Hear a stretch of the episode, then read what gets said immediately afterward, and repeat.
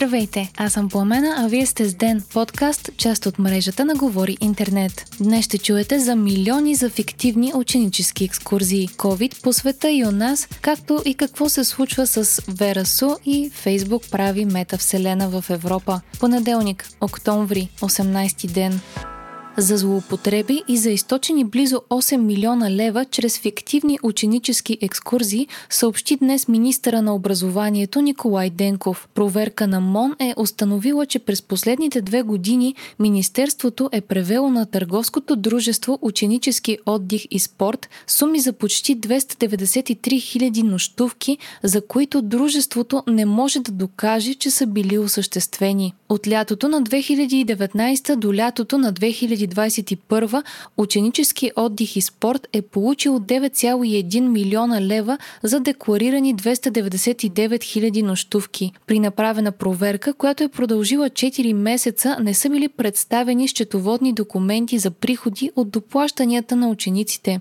Освен това са направени изненадващи проверки в 18 почивни бази, където са били установени хиляди фиктивни нощувки. Може би най-шокиращото е, че в някои от случаите става въпрос за почивни бази, които дори не са отваряли за туристи в периодите, когато би трябвало да са почивали учениците. Например, базата Fish Fish в Албена, която не е отваряла нито 2020, нито 2021, където според дружеството са почивали 535 ученици и са били реализирани 5351 нощувки. Министерството на образованието субсидира всяка нощувка с по 30 лева, а самите ученици доплащат 6, 12 или 18 лева към тази сума в зависимост от конкретната екскурзия първият одит на дружеството, МОН прави август тази година и тогава ръководството на ученически отдих признава за 37 000 погрешно отчетени в системата настанявания. Те са били отчетени като осъществени,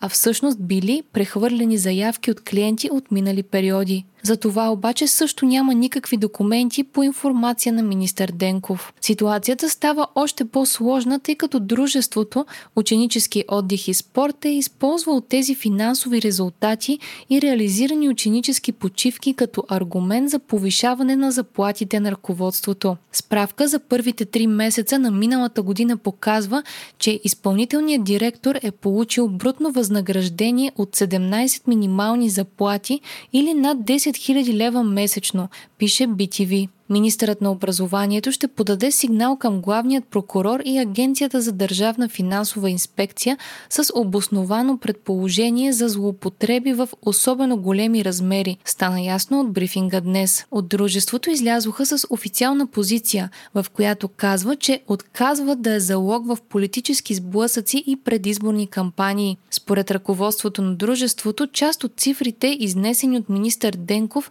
си противоречат и той най-вероятно вероятно е несъзнателно подведен. Те припомнят, че настоящото ръководство е получило управлението в тежко финансово състояние с задължения от 2,5 милиона лева, а в момента няма текущи задължения след като миналата седмица служебното правителство най-накрая предаде плана за възстановяване и устойчивост, по който България трябва да получи финансиране за справяне с последиците от COVID-пандемията, днес той отново е на дневен ред. Според ръководителя на представителството на Европейската комисия у нас, Цветан Кюланов, шансовете страната ни да получи авансово плащане по плана до края на тази година са минимални, пише BTV. Кюланов казва, че стандартното време, в което Европейската комисия одобрява плановете е между 50 и 160 дни, като това много зависи от качеството на предоставения материал. Има и изключения, като Румъния, в които е отнело много повече време. Дневник, цитирайки свои вътрешни източници, пък пишат, че планът, предаден от България, не отговаря на очакванията на Брюксел в някои направления. Според източника на Дневник, през септември от Европейската комисия са изтъкнали, че не виждат в работният вариант на плана достатъчно ясно описани и амбициозни цели, що се отнася до главният прокурор, както и ясно определени срокове и как ще се измерва ефекта от плана. Големи софийски болници като Пирогов и Света Анна спират да приемат COVID болни поради липса на свободни легла, съобщава BTV. Увеличава се и процентът на положителните тестове въпреки почивните дни, а почти цялата страна навлиза в тъмно-червената зона. Заместник министърът на здравеопазването е коментирал, че в момента системата е натоварена, а не претоварена, както и че в рамките на тази седмица ще излезе национална заповед, която да очертае новите мерки в цялата страна. Най-вероятните мерки ще са ограничителни от една страна, както и въвеждане на зелен сертификат за персонала и клиентите и облегчения за вакцинираните и преболедувалите. У нас активните случаи в момента са над 60 000. Запазва се и тенденцията над 80% от новите случаи и над 90% от приятите в болница да са невакцинирани, както се запазва и тенденцията за почти никаква вакцинация. На този фон от Европейската комисия обявиха, че над 75% от пълнолетните граждани на Съюза вече са изцяло вакцинирани срещу COVID-19. Освен това, Европейският съюз е изнесъл над 1 милиард вакцини за над 150 държави по света. Ограниченията вече започват да отпадат в европейските държави. Така, например, скандинавските авиолинии са отменили маските за вътрешни полети между Дания, Норвегия и Швейцария. От друга страна, Русия Русия отбелязва нови мрачни рекорди за най-много смъртни случаи за денонощие над 1000 и рекорден брой новозаразени над 34 000. В момента Русия е най-тежко засегнатата страна в Европа. От началото на пандемията по официални данни са починали над 220 000 човека в държавата. В Русия е вакцинирано едва 32% от населението. Сагата с заседналия до камен бряг кораб Вера Су продължава, но за съжаление не се вижда оптимистичен завършек в близко бъдеще. През уикенда Министерството на околната среда и водите съобщи, че стойностите на амониев нитритен азот край яйлата са превишени над 7 пъти. От Министерството на транспорта пък съобщиха, че са готови с спасителен план за заседналия кораб и разтоварването на товара му може да започне още във вторник. Транспортното министерство заяви, заяви, че чака Министерството на околната среда да им посочи технологията. От Министерството на околната среда пък отвърнаха, че на своя страна чакат Министерството на транспорта да им каже плановете си първо. В тази объркана ситуация двете министерства изглежда си прехвърлят топката едно на друго, докато Верасо изглежда все повече под вода. Стана ясно и, че в България вече са пристигнали представители на собственика на плавателния съд, както и на Панама, под чийто флаг е регистриран кораба. Те трябва да обявят дали се отказват от Верасо и дали го обявят обявяват за потънал, като българските власти са им дали срок да го направят до 17 часа днес.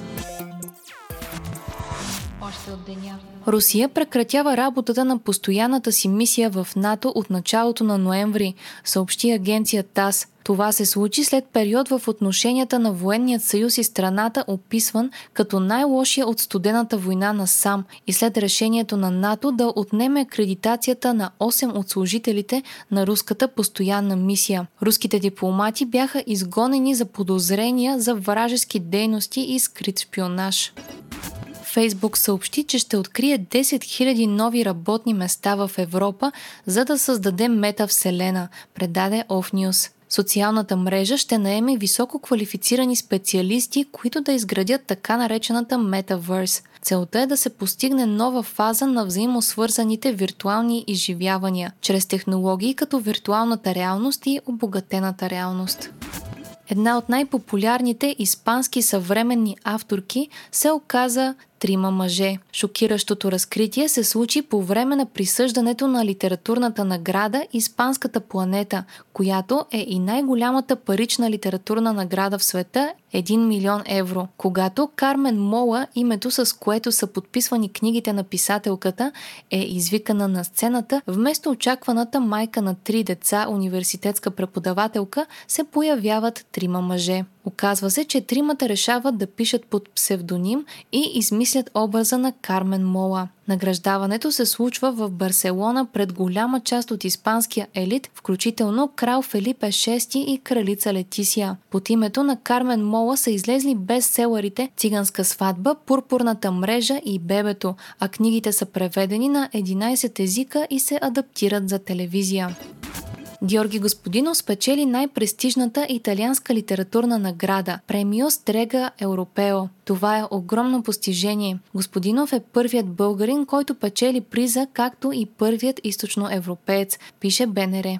Георги Господинов бе награден за романа си Време обежище, който спечели състезавайки се с четири други книги на известни и отличавани автори от цяла Европа.